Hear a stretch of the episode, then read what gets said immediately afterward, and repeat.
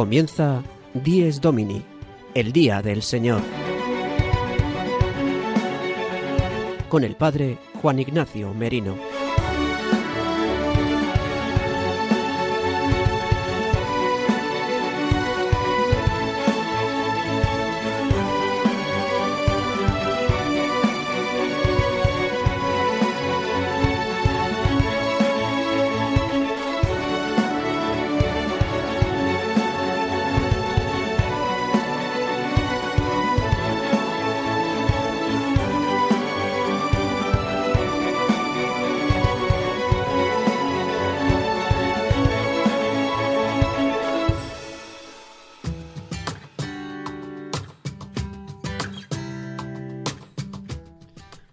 Buenos días, queridos amigos de Radio María.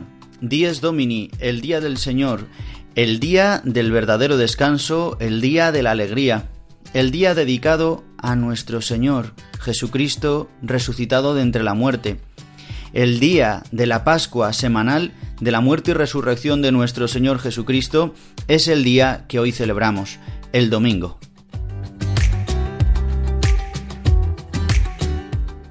Hoy domingo 21 de agosto de 2022 celebramos el domingo 21 del tiempo ordinario. En este domingo la palabra de Dios nos va a hablar de elegir el camino de Dios, que es estrecho pero que nos lleva a la salvación. En este domingo en medio del verano, quizás muchos de vosotros estéis de vacaciones o simplemente por los rigores del calor de este verano 2022 pues os invito a que entremos en el verdadero descanso que nos trae la celebración de la Eucaristía, que nos trae la celebración del Día del Señor, del domingo. Tenemos un programa lleno de contenido, como cada domingo.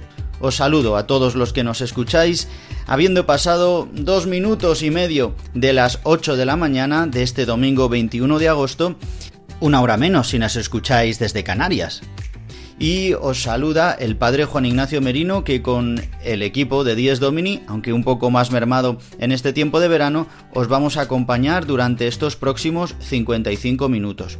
Como sabéis, podéis volver a escuchar nuestro programa, además de poderlo escuchar en directo, a través de la radio o a través también de internet Podéis escucharnos una vez emitido el programa a través de los podcasts de Radio María en la web radiomaria.es, buscando en la parrilla nuestro programa y descargándolo.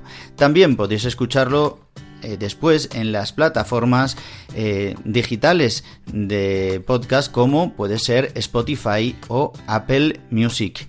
Pues queridos amigos, también recordaros el mail diesdomini@radiomaria.es y os invitamos a que nos escribáis y que nos deis también sugerencias de cara también a la nueva temporada de Radio María de este próximo curso que comenzará en el mes de octubre. Bien, pues sin más dilación, vamos a escuchar el sumario de este domingo 21 de agosto de 2022 para el programa de hoy. El sumario de Dies Domini.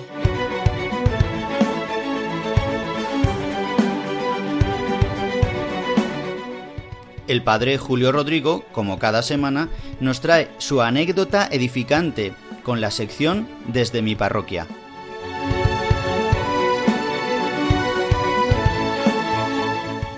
En el programa de hoy comentaremos la palabra de Dios que nos regala la Iglesia para este domingo 21 del tiempo ordinario y también comentaremos algún aspecto de la liturgia y tendremos un momento musical que nos ayudará a adentrarnos en la celebración de este domingo.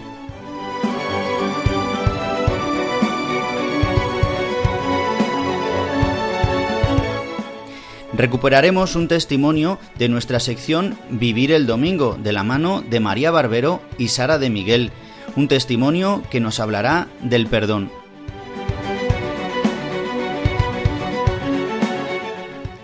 Y hoy nos acompaña el seminarista Juan José Rodríguez, que nos va a hablar de los santos de la semana, los santos que nos esperan la semana que viene, comenzando el lunes con la fiesta de la Virgen María como Reina y Señora de todo lo creado y terminando con Santa Mónica y San Agustín.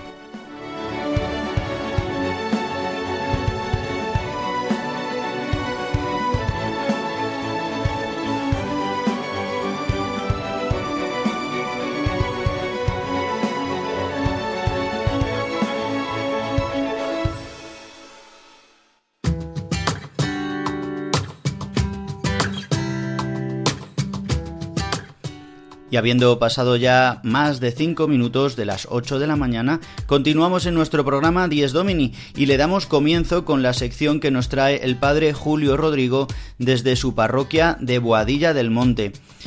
Nos va a hablar hoy sobre la experiencia de la acogida a través de los sacramentos, sobre todo del bautismo y de el matrimonio. Por lo tanto, vamos a escucharle porque en este tiempo necesitamos también ser luz en medio de las gentes, acogiendo a los que se acercan para recibir los sacramentos. Escuchamos al Padre Julio Rodrigo en su sección desde su parroquia de Boadilla del Monte.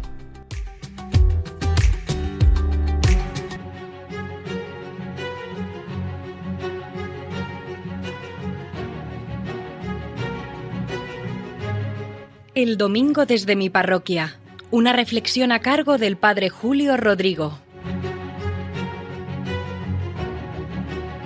Muy buenos días y muy buen domingo a todos los que en esta mañana están escuchando este programa del Día del Señor, Dies Domini. Miren, hace unos días se estropeó una máquina que tenemos aquí en la parroquia Cuentamonedas. Nos da un servicio magnífico. Contamos con esa máquina toda la calderilla que se genera, que es una ayuda importante en la financiación de la parroquia. Hacerlo a mano sería muchísimo trabajo. Por eso localicé por internet la empresa que nos lo había vendido. La sorpresa es que la empresa está ahora en un polígono muy cerca de Boadilla, tan cerca que está pegando al límite del término municipal. De hecho, por ese polígono, por la carretera, paso muchísimas veces. Por esta razón pensé, pues en vez de llamarles y que vengan a recoger la máquina, como paso muy a menudo, me voy a acercar yo y les llevo la máquina. Aparqué, que me costó un trabajo tremendo, que aquello parecía el centro de una gran ciudad, y ante la puerta de la empresa llamé. Cuando me abre, uno de los empleados me dice, pero padre, qué alegría, padre Julio, además me llamó por mi nombre, qué alegría, si usted me casó hace ya unos años. Bueno, yo le dije, no me digas, pero qué casualidad. Y además muy orgulloso me dijo, y que sigo bien casado. Perfecto, perfecto, le respondí. Una alegría, desde luego.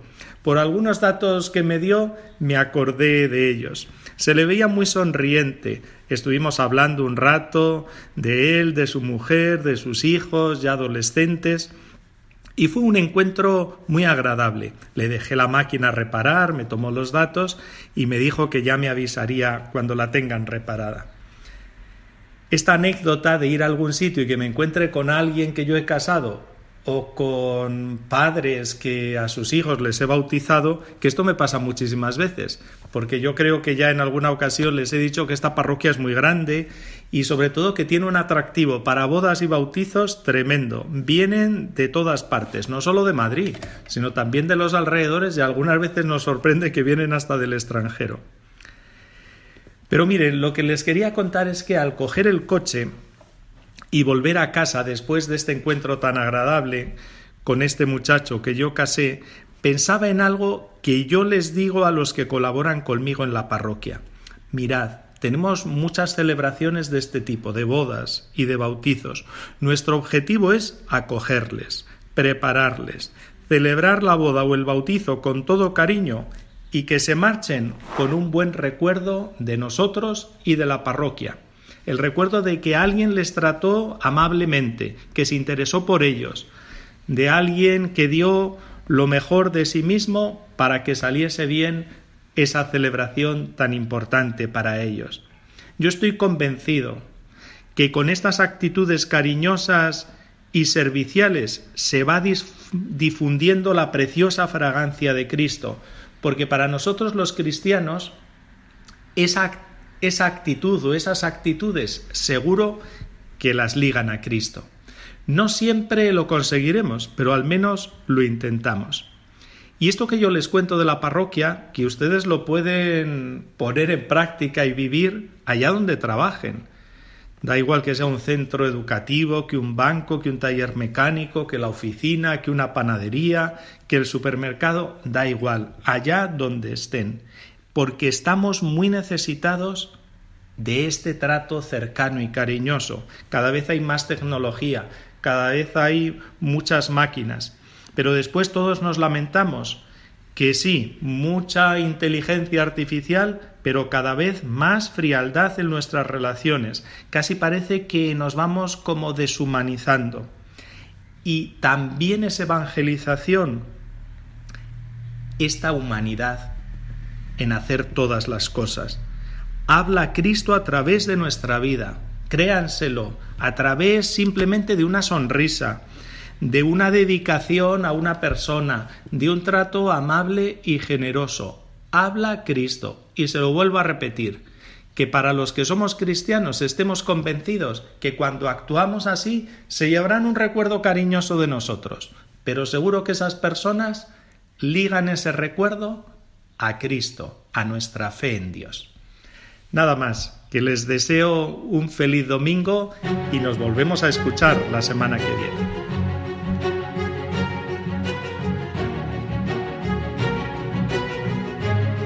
El domingo desde mi parroquia. Una reflexión a cargo del Padre Julio Rodrigo.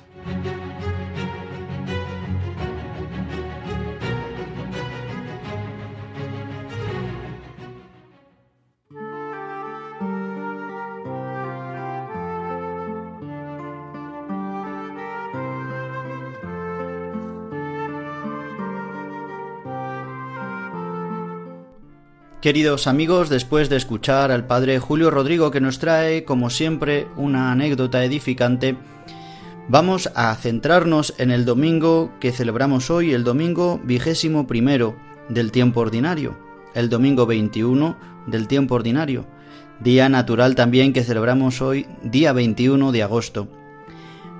Comenzamos como hacemos cada domingo con la oración colecta de la Eucaristía la oración que el presidente hace en nombre de toda la comunidad, de toda la asamblea. Por eso dirá al inicio, oremos.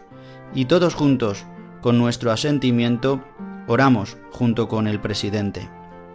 Dice así, Oh Dios, que unes los corazones de tus fieles en un mismo deseo, concede a tu pueblo amar lo que prescribes y esperar lo que prometes para que en medio de las vicisitudes del mundo nuestros ánimos se afirmen allí donde están los gozos verdaderos.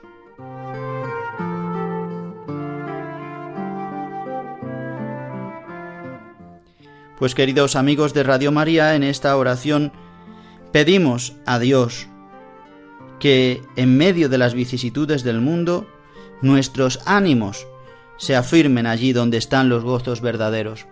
¿Y dónde está el gozo verdadero? En el cielo, en la comunión con Dios y la comunión con los hermanos. Especialmente hoy extendemos también nuestra oración para todos nuestros hermanos que están sufriendo persecución, en especial nos acordamos de la iglesia en Nicaragua, donde tanto sufrimiento y tantas vicisitudes están pasando con una real persecución religiosa, pues que pueda estar el gozo de la eternidad en los corazones de todos nuestros hermanos que sufren, concretamente allí, en Nicaragua. Y para todos nosotros que sufrimos las vicisitudes del mundo, de la enfermedad, de la soledad, de, de no poder tener vacaciones, de empezar un nuevo curso, todas estas vicisitudes las presentamos hoy al Señor, se las ofrecemos para que Él mueva nuestro ánimo, su Espíritu Santo transforme nuestro ánimo y podamos vivir el día de hoy y toda esta semana mirando al cielo y celebremos con gozo que Cristo ha muerto y ha resucitado por nosotros.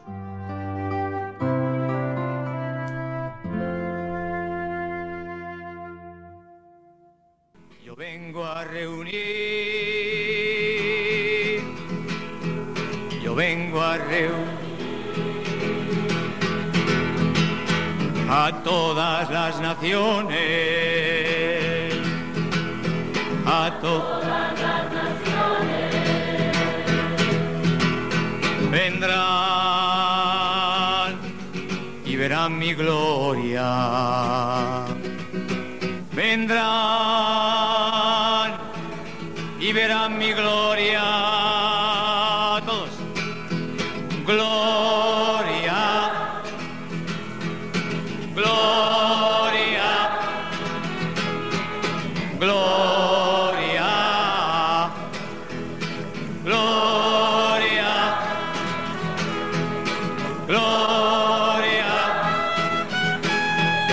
Gloria.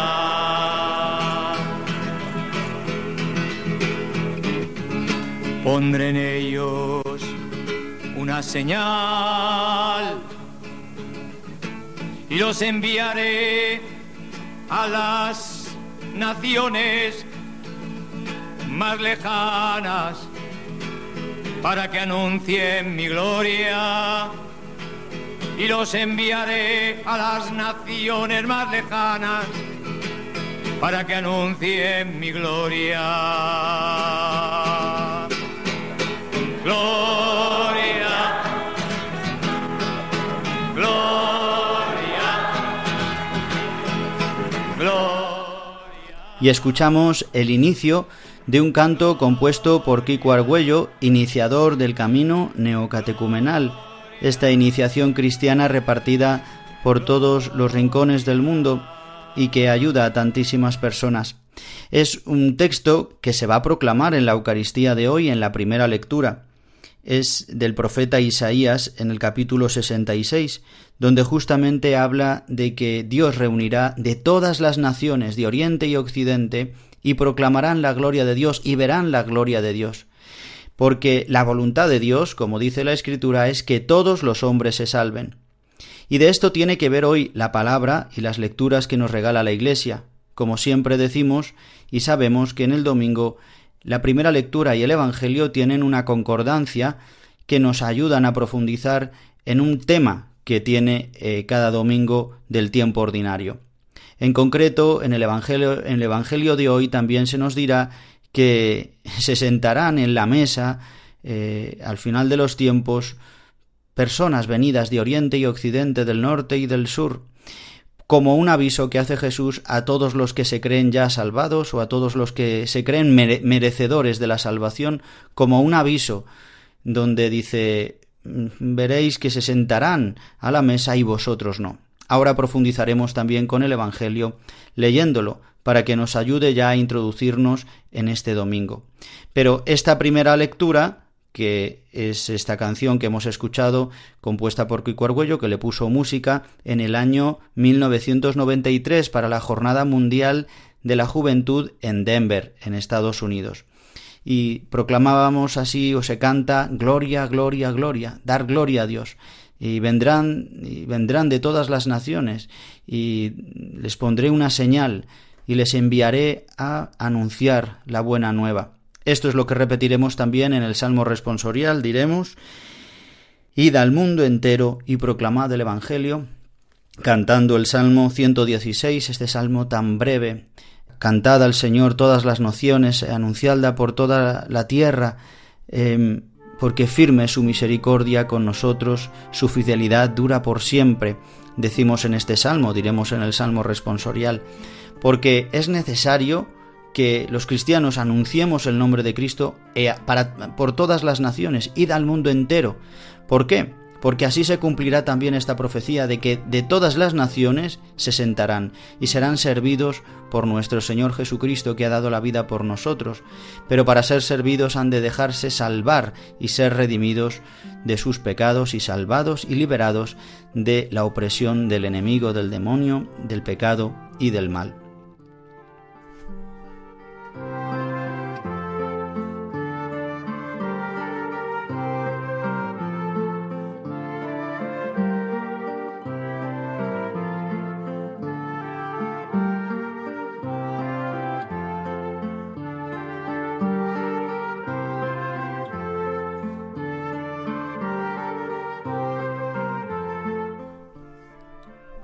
Vamos a escuchar ahora el Evangelio que nos regala la Iglesia para este domingo 21 del tiempo ordinario, y como sabéis es del evangelista San Lucas, y estamos en el capítulo 13, del versículo 22 al 30, y dice así, Jesús pasaba por ciudades y aldeas enseñando, y se encaminaba hacia Jerusalén. Este camino que tantas veces Jesús también había hecho para ir a las fiestas de Jerusalén, a la Pascua, así nos lo enseña la Escritura, que hacía este camino de su vida. Uno le preguntó, Señor, ¿son pocos los que se salvan? Él les dijo, Esforzaos en entrar por la puerta estrecha, pues os digo que muchos intentarán entrar y no podrán. Cuando el amo de la casa se levante y cierre la puerta, os quedaréis fuera y llamaréis a la puerta diciendo, Señor, ábrenos. Pero él os dirá, No sé quiénes sois. Entonces comenzaréis a decir, Hemos comido y bebido contigo y tú has enseñado en nuestras plazas. Pero él os dirá, No sé de dónde sois. Alejaos de mí todos los que obráis la iniquidad. Allí será el llanto y el rechinar de dientes cuando veáis a Abraham, a Isaac y a Jacob y a todos los profetas en el reino de Dios, pero vosotros os veáis arrojados fuera. Y vendrán de oriente y occidente, del norte y del sur, y se sentarán a la mesa en el reino de Dios. Mirad, hay últimos que serán primeros, y primeros que serán últimos.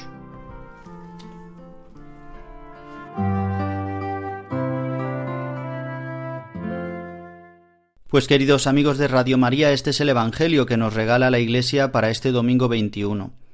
Escuchábamos que Jesús se dirige hacia Jerusalén, subiendo hacia Jerusalén desde Galilea, y como hizo en otras veces, ya desde bien pequeño, cuando fue por primera vez a la Pascua, o así nos lo reflejan las Escrituras, donde se perdió, donde se quedó en el templo con los sabios, y donde sus padres tuvieron este susto. Y en tantas otras ocasiones Jesús ha ido a Jerusalén subiendo. Y en esta subida le preguntan, le preguntan, ¿quién se podrá salvar? En otro momento también, ¿verdad? Eh, escuchamos cuando Jesús dice que es muy difícil que los ricos, que un rico entre en el reino de los cielos y pone este símil o esta metáfora, es más fácil que un camello entre por el ojo de una aguja, refiriéndose o bien al camello, puede ser en esa comparación o en esta eh, en esta hipérbole tan grande, en esta exageración de que un camello entre por un agujero de una aguja, pero también sabemos que podía ser eh, a lo que llamaban una cuerda, que es una cuerda gorda entrara por un agujero de una aguja chiquitita. Y dicen entonces los discípulos, pero ¿y quién se podrá salvar, Señor, entonces? Y dirá, para Dios no hay nada imposible. Pues de una manera parecida, aquí le dicen, uno le pregunta, Señor, ¿son pocos los que se salvan? Esta es la pregunta que hace. ¿Son pocos los que se salvan? Muchas veces durante la historia de la Iglesia hemos querido acordonar a los que se salvan, no nosotros, sino desviaciones de dentro de la Iglesia que han querido eh, acordonar quiénes son los que se salvan y quiénes no. La misericordia de Dios es insondable, no la conocemos, pero sí sabemos que Dios nos ha mostrado a través de su Hijo Jesucristo y a través del Espíritu Santo en la Iglesia de qué manera uno puede llegar a la salvación. Y aquí Jesús nos habla muy claro. Dice que inmediatamente les dijo Jesús, esforzaos en entrar por la puerta estrecha, pues os digo que muchos intentarán entrar y no podrán. En el paralelo de este Evangelio, en Lucas, encontramos en San Mateo, en el capítulo 7, unas palabras muy parecidas al hablar de la puerta estrecha. Dice, Entrad por la puerta estrecha, porque ancha es la puerta y espacioso el camino que lleva a la perdición, y muchos entran por ellos. Qué estrecha es la puerta, y qué angosto el camino que lleva a la vida, y pocos dan con ellos. En estas recomendaciones que hace Jesús al final del Sermón de la Montaña, en el capítulo 7 en el Evangelio de Mateo, de igual manera San Lucas lo recoge en este pasaje justo antes de esta pequeña parábola en la que Jesús habla de que un amo de la casa se levantará y cierra la puerta, dice, y se quedan fuera varios invitados. Esta parábola que hace haciendo alusión a la venida del Señor, a su propia venida en carne, y al reconocerle, pero hace sobre todo referencia a la última venida, cuando todos seamos puestos en verdad ante la presencia de Dios. Y dice que el Señor no les reconocerá, dice unas palabras muy duras. Dicen que estos invitados que se quedaron fuera, dicen, Señor, ábrenos. Y dice, pero Él os dirá, no sé quiénes sois. Además, utiliza esta forma de hablar Jesús directa, haciendo alusión a los que le están escuchando, como identificándoles ya como estos invitados que se quedan fuera. Y nos lo dice a nosotros, dice, no sé quiénes sois. Entonces comenzaréis a decir, hemos comido y bebido contigo y tú has enseñado en nuestras plazas. Y dice, pero él les dirá, este amo les dirá, no sé de dónde sois, alejaos de mí todos los que obráis la iniquidad. Dice, y allí será el llanto y el rechinar de dientes. Esta metáfora que aparecerá en la escritura muchas veces, el llanto y el rechinar de dientes como una forma de sufrimiento, de suplicio eterno.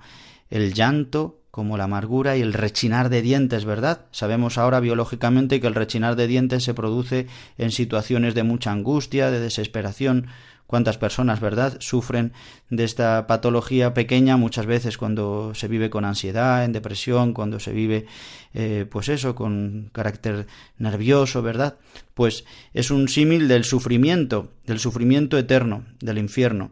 Por eso eh, es una llamada de atención para todos nosotros. Y justamente aquí después es cuando dice Jesús que entonces veáis, dice, será cuando veáis a Abraham, a Isaac y a Jacob y a todos los profetas en el reino de Dios, y a vosotros os estaréis fuera, seréis arrojados fuera. Y vendrán de todas las naciones, como escuchábamos en la primera lectura, y se sentarán a la mesa, a esta mesa que nos prepara nuestro Señor. Es la mesa también de la Eucaristía. Somos indignos de ser sentados a la mesa, por eso hemos de reconocer que somos indignos, que necesitamos conversión, que somos nosotros tantas veces estos hombres que han cometido iniquidad, que cometen iniquidad. Por eso el Señor no les reconocerá, por mucho que hayamos vivido la fe o que hayamos rezado, como dice, si has estado en nuestras plazas predicando, pero si hemos estado contigo, y, les dice el Señor, alejaos de mí, no sé quiénes sois, no nos conoce. Si no nos dejamos conocer por el Señor, él no nos reconocerá. Pues esta corrección, hermanos, es la misma que nos va a hacer también, eh, nos van a hacer en la segunda lectura a través de la carta a los hebreos, donde nos habla, habéis olvidado la exhortación paternal que os dijeron. Hijo mío, no rechaces la corrección del Señor, ni te enfades por su reprensión, porque el Señor reprende a los que ama y castiga a sus hijos preferidos. Pidamos al Señor poder aceptar esta corrección de que necesitamos conversión nosotros, los primeros, los católicos, los que rezamos continuamente, los sacerdotes también, los que vamos a misa todos los días, los que queremos vivir la fe, los que queremos estar unidos al Señor, necesitamos la conversión para que se dé en nosotros el anuncio del Evangelio, para que los demás que nos ven, que están alejados, puedan ver en nosotros el amor de Cristo, que puedan ver que hemos sido redimidos, liberados de la esclavitud del pecado y del mal. Por eso dice al terminar la carta a los hebreos, Por eso fortaleced las manos débiles, robusteced las rodillas vacilantes y caminad por una senda llana, así el pie cojo no se retuerce, sino que se cura. Pidamos al Señor esta gracia de ser reconfortados por la palabra de Dios, en la mesa de la palabra y después en la mesa de la Eucaristía, y aceptar la corrección como la que nos da siempre un padre en este mundo en el que no se corrige Tantas veces a los hijos necesitamos la corrección de un padre que nos diga lo que está bien y lo que está mal. Necesitamos que los pastores nos digan, ¿no? Que digamos lo que está bien y lo que está mal, lo que Dios ha enseñado, lo que Jesucristo nos enseña a través de esta parábola y de estas palabras, de entrar por la puerta estrecha. ¿Cómo cuesta entrar por la puerta estrecha? Sí, porque hemos de agachar la cabeza. Eh, debemos hacernos pequeños para entrar en la puerta estrecha. Dice eh, ya en el libro del eclesiástico uno de los dichos y tantísimos dichos de la sabiduría de Israel dice el camino de los pecadores está bien adoquinado pero desemboca en, en lo hondo del abismo en el Seol es muy fácil quizás de primera mano el camino del pecado verdad pero cuántas consecuencias malas, cuánta destrucción trae en nosotros. En cambio, soportar la cruz, soportar el mal, soportar el pecado de los demás, combatir pues es estrecho el camino, la puerta es estrecha, hemos de hacernos pequeños, hemos de reconocer que no podemos, pero luego experimentamos la alegría de la salvación, experimentamos la plenitud para la que hemos sido salvados. Pero hay una cuestión, que es que hasta el día del último, el día último del juicio final, incluso hasta nuestro último día de vida, tenemos la oportunidad de abrir al Señor nuestras puertas, de dejarle que entre y que nos sirva, la imagen del presidente que nos sirve la Eucaristía. Por eso no podemos administrarnos nosotros solos eh, la Eucaristía ni los sacramentos, necesitamos de otros, aparte de que se realice eh, la conversión del pan y el vino en el cuerpo y la sangre de Cristo por el orden sacerdotal, necesitamos que otro nos sirva. Por eso existen los ministros ordenados, el obispo, los presbíteros, los diáconos que pueden, los acólitos, instituidos acólitos y también los eh, ministros extraordinarios de los sacramentos, de la, sobre todo de la comunión. Estos ministros que pueden repartir la comunión bajo la delegación del presbítero y del obispo y del párroco en el caso de una parroquia. Por eso necesitamos que el Señor venga y nos sirva, porque Él se ha hecho servidor de todos. Él siendo grande, el primero, como dice el final del Evangelio, se ha hecho el último. Pues vamos a escuchar ahora una canción del grupo Geset, que ya pues, es muy conocida, pero creo que va muy bien para estas palabras de hoy, donde sabemos que Jesús viene todos los días a nuestra vida, Dios aparece en nuestra vida, todos los días con su palabra, esperándonos a que le abramos la puerta y le dejemos que entre en nuestra vida y nos transforme, y así podamos renunciar al pecado y al mal, y podamos entrar eh, por la vía estrecha y encontrar así la salvación. Escuchamos esta canción que nos ayuda a profundizar en esta palabra. Estoy a la puerta y llamo, esperando a que me abra ábreme que quiero entrar, que estoy a la puerta y llamo.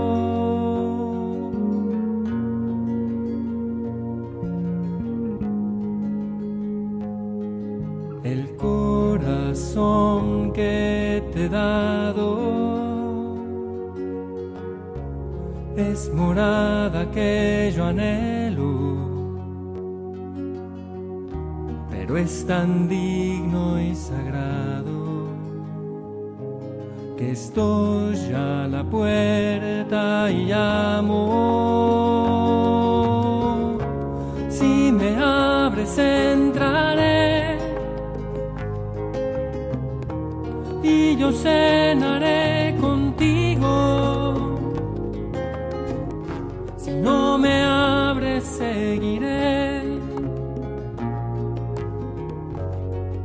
fuera como un mendigo.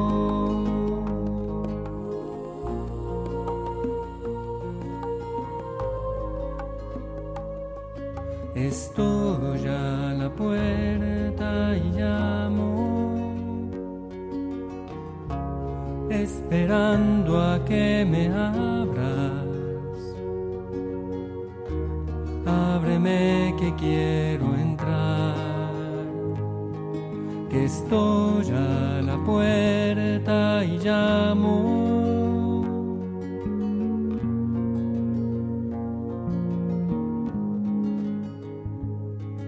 El corazón que te he dado es morada que yo anhelo, pero es tan digno estoy a la puerta y llamo.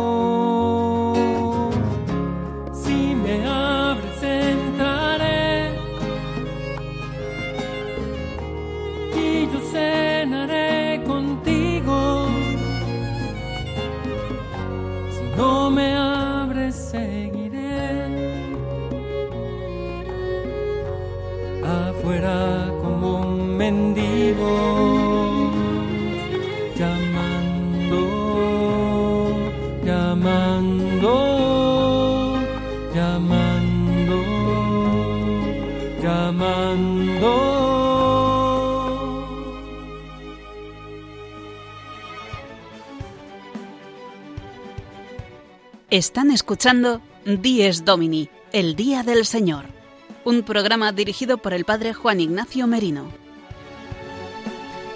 Pues queridos amigos, continuamos en el programa Dies Domini de este día 21 de agosto de 2022 y ahora vamos a escuchar la sección Vivir el Domingo. Es una sección que he recuperado del mes de febrero, donde María Barbero y Sara de Miguel nos trajeron un testimonio precioso del perdón y de entrar por la puerta estrecha y de así encontrar la salvación. Vamos a escuchar este precioso testimonio. Adelante con Vivir el Domingo. Vivir el Domingo de la mano de María Barbero y Sara de Miguel.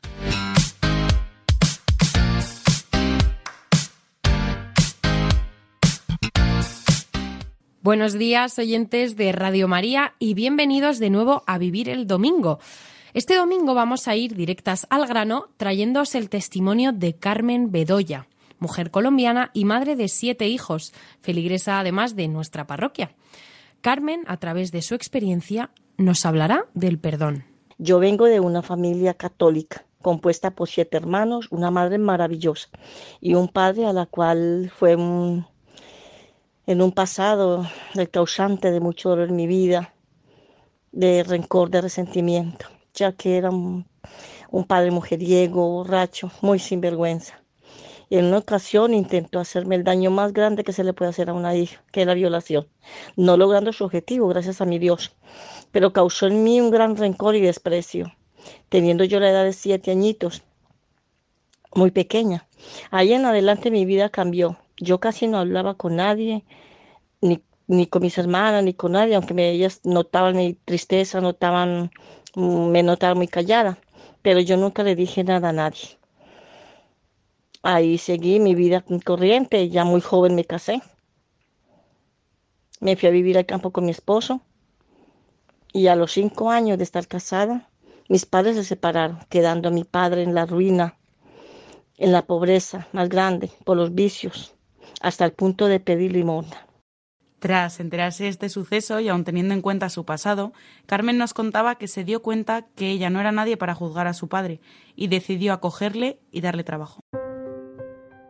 Él muy agradecido comenzó a trabajar con mi esposo en la finca. Fue muy difícil para mí convivir con él, pero todos los días le pedía a mi Diosito que me ayudara, que me diera fortaleza para estar al lado de él y olvidar todo aquel pasado. Bueno, a los tres años se enfermó de estar viviendo con nosotros. Yo viendo que estaba enfermo y que estábamos en el campo y no lo podía tener allí, llamé a una hermana al pueblo y mi hermana lo recibió, gracias a Dios, y allí se grabó. Estando muy grave me, me mandó llamar, siendo que necesitaba decirme algo muy importante. Bueno, yo arreglé y me fui para donde él. Cuando iba llegando donde él, mi padre murió.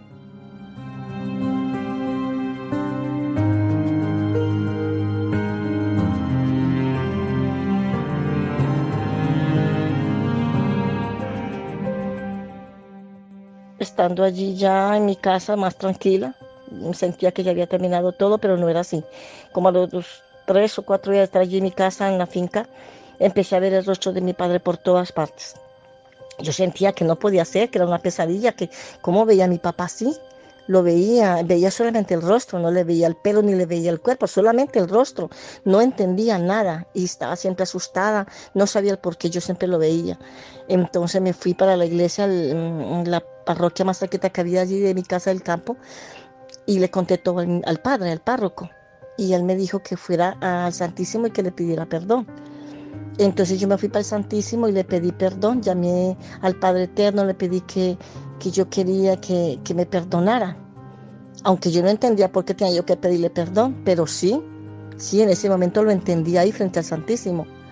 Entonces nombré a mi padre por dos veces y le pedí que con todo mi corazón que me perdonara por tanto tiempo que había vivido con resentimiento, con rencor hacia él y que también yo le perdonaba a él alguna cosa que tuviera que perdonarle y que Dios en su misericordia nos perdonaría a los dos y nunca más volví a ver el rostro de él ni nada de eso, gracias al Señor.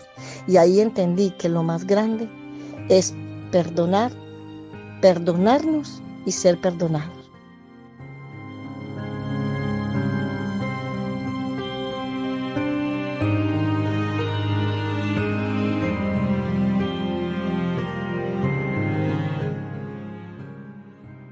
Damos las gracias a Carmen Bedoya por compartir esta experiencia tan íntima con nosotros sobre el perdón. Bueno, pues ya finalizamos este ratito que así entre nosotros sabemos que es vuestro favorito y esperamos que este testimonio os haya hecho ver la importancia del perdón. Muy feliz domingo y que Dios os bendiga.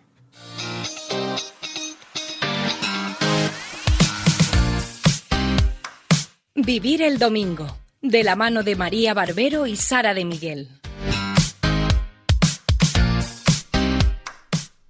Queridos amigos, llegando a los 41 minutos de las 8 de la mañana, una hora menos si nos escucháis desde las Islas Canarias, vamos a concluir ya nuestro programa y lo hacemos con la última sección, Los Santos de la Semana, que en esta ocasión nos la ha preparado el seminarista Juan José Rodríguez, que durante este verano nos ha ayudado en Dies Domini. Él es natural de Costa Rica y es, está formándose en el Seminario Redentoris Mater de Madrid. Pues nos trae esta sección. Él además también es comunicador, es periodista y nos ha preparado una sección en la que nos adentramos en los santos que esta semana la Iglesia nos regala.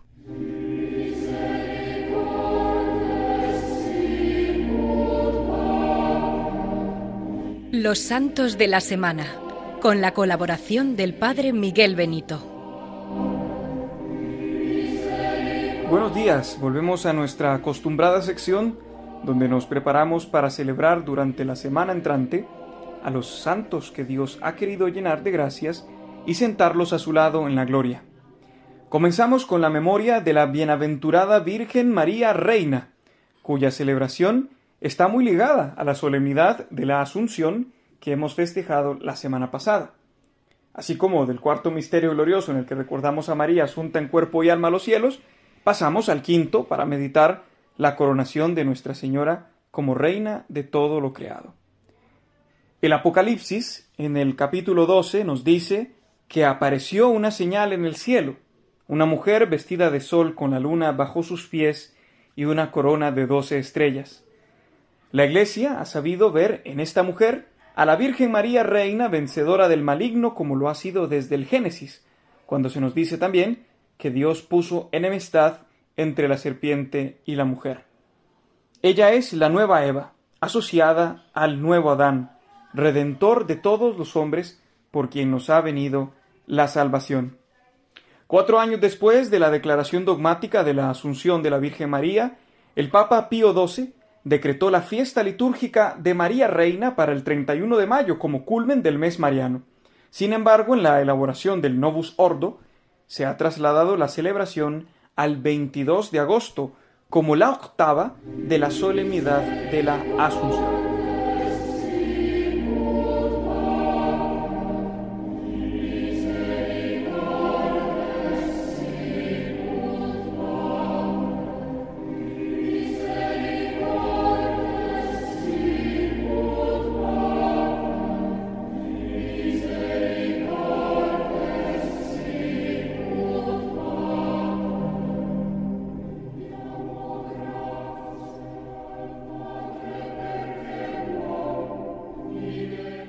El 23 de agosto es un día grande para la Iglesia en América Latina y en especial para Perú. Durante este día recordamos a Santa Rosa de Lima, la primera mujer en ser canonizada en América. Isabel Flores de Oliva fue comúnmente conocida como Rosa por su belleza excepcional. Nacida en Lima en el año 1586, fue la cuarta de doce hermanos y entró en la orden terciaria de las dominicas a la edad de veinte años, inspirada en el modelo de santidad de Catalina de Siena. El Papa Inocencio IX dijo de esta santa un elogio admirable. Probablemente no ha habido en América un misionero que con sus predicaciones haya logrado más conversiones que las que Rosa de Lima obtuvo con su oración y sus mortificaciones. Desde 1614, ya cada año al llegar la fiesta de San Bartolomé, el 24 de agosto, demuestra su gran alegría y explica el porqué de este comportamiento. Es que en una fiesta de San Bartolomé iré para siempre a estar cerca de mi Redentor Jesucristo. Y así sucedió. El 24 de agosto del año 1617, después de una terrible y dolorosa agonía, Rosa de Lima expiró con la alegría de irse a estar para siempre junto al amadísimo Salvador. Tenía solamente 31 años. De esta manera hizo vida su famosa frase que reza, fuera de la cruz no hay otra escalera para subir al cielo.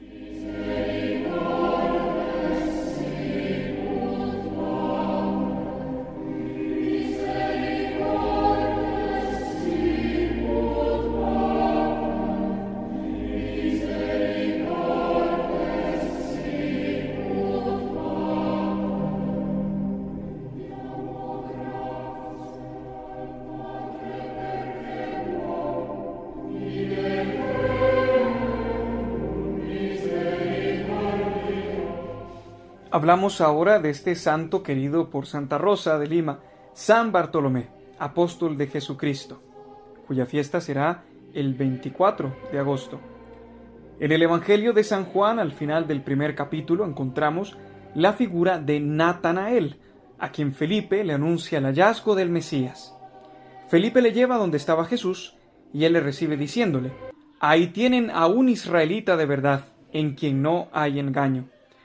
Natanael se sorprende y descubre en el diálogo con quien será su maestro al Hijo de Dios y el Rey de Israel. Juan es el único evangelista que menciona a Natanael, y como en las listas de los evangelios sinópticos, el nombre de Felipe es seguido por el de Bartolomé, la tradición asimiló a Bartolomé y a Natanael como uno solo.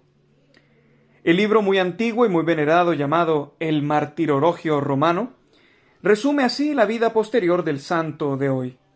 San Bartolomé predicó el Evangelio en la India, después pasó a Armenia y allí convirtió a muchas gentes. Los enemigos de nuestra religión lo martirizaron quitándole la piel y después le cortaron la cabeza.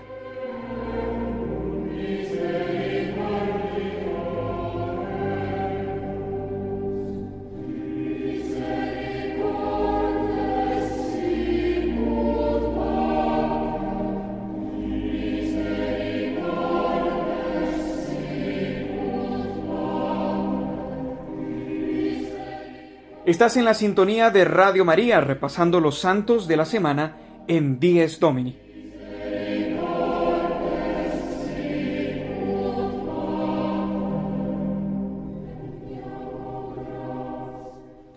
El día 25 de agosto es fiesta especial para la familia de los Escolapios, pues es el día de San José de Calasanz, su fundador.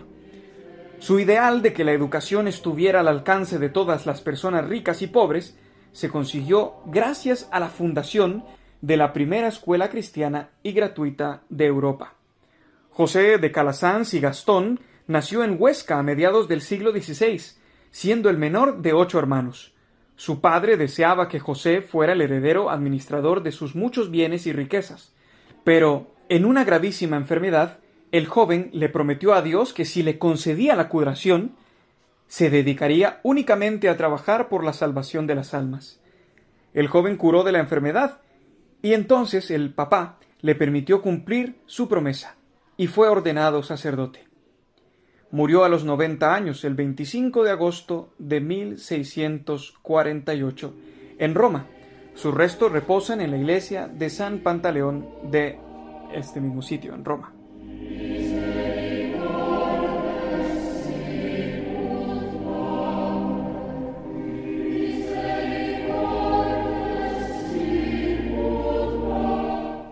El 26 de agosto es la memoria obligatoria de Santa Teresa de Jesús y Ornet Eivars, nacida en Lérida en 1843 y fundadora de la congregación religiosa de las Hermanitas de los Ancianos Desamparados.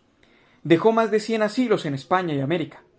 La santa comenzó su vida religiosa en Briviesca, Burgos, ingresando al convento de las Clarisas. No obstante, la situación política de estos momentos le impidió profesar como Clarisa.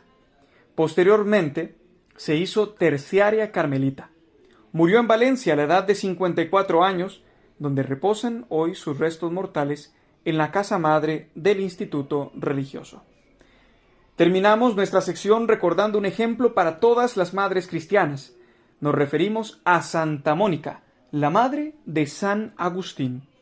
Es conocida por su constancia y paciencia en la oración a favor de la conversión no solo de su hijo, sino también de su marido. Mónica fue desposada con un hombre pagano de malos hábitos y sufrió a causa de él y también de su indisciplinado hijo Agustín en el tiempo de su juventud. En cierta ocasión Mónica contó a un obispo que llevaba años y años rezando por la conversión de Agustín, y el obispo le respondió Esté tranquila, es imposible que se pierda el hijo de tantas lágrimas. En el año 387 ocurrió la deseada conversión de San Agustín. Se hizo instruir en la religión y en la fiesta de Pascua de, este año se hizo bautizar. Agustín, ya convertido, dispuso volver con su madre y su hermano a su tierra, en África, y se fueron al puerto de Ostia a esperar el barco. Pero Mónica ya había conseguido todo lo que anhelaba en esta vida, que era ver la conversión de su hijo. Ya podía morir tranquila. Y sucedió que estando ahí, en una casa junto al mar en el puerto romano, mientras madre e hijo admiraban el cielo estrellado y hablaban sobre las alegrías venideras cuando llegaran al cielo, Mónica exclamó entusiasmada ¿Y a mí qué más me amarra la tierra? Ya he obtenido de Dios mi gran deseo, el verte cristiano. Poco después le invadió una fiebre que en pocos días se agravó y le ocasionaron la muerte. Murió a los 55 años de edad en el año 387. Mónica es representante del dolor de tantas madres que añoran ver a sus hijos abrazando la verdad de la fe. Es al mismo tiempo ejemplo de confianza en los tiempos que Dios tiene para cada uno y que nuestro trabajo más importante es el de ensanchar nuestro deseo para que todos los hombres se salven, dejando la justicia al Señor.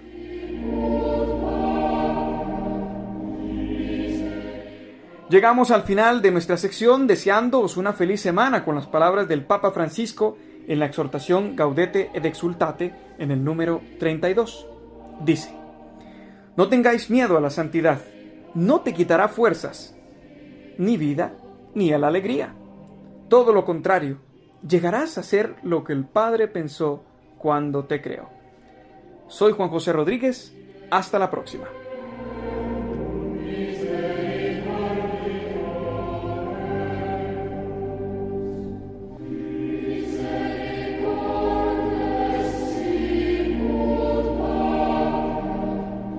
Los Santos de la Semana, con la colaboración del Padre Miguel Benito.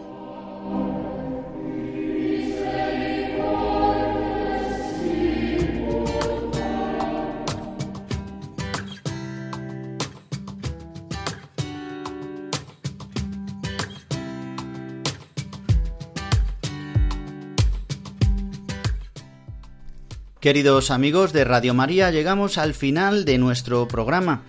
Ya rozando casi los 54 minutos de las 8 de la mañana, si nos escucháis desde la península ibérica, una hora menos desde Canarias, y recordaros que podéis volver a escuchar nuestro programa a través de los podcasts de Radio María en radiomaria.es.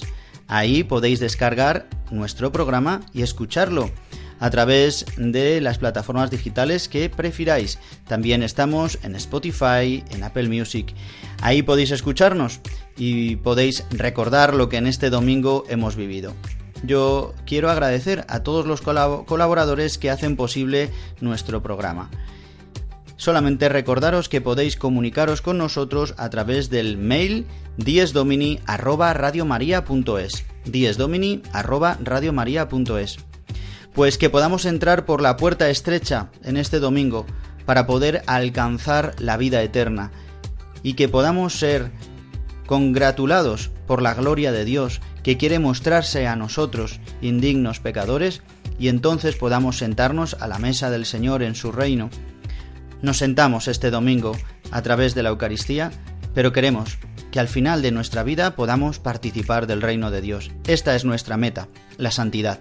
Por eso celebremos hoy el domingo, el día del Señor, el día de la resurrección, el día de la alegría. El Padre Juan Ignacio Merino, el que os habla, os desea un feliz domingo lleno de la gracia de Dios y si Dios quiere, volveremos dentro de siete días, el próximo domingo, en Dies Domini. Muy buenos días.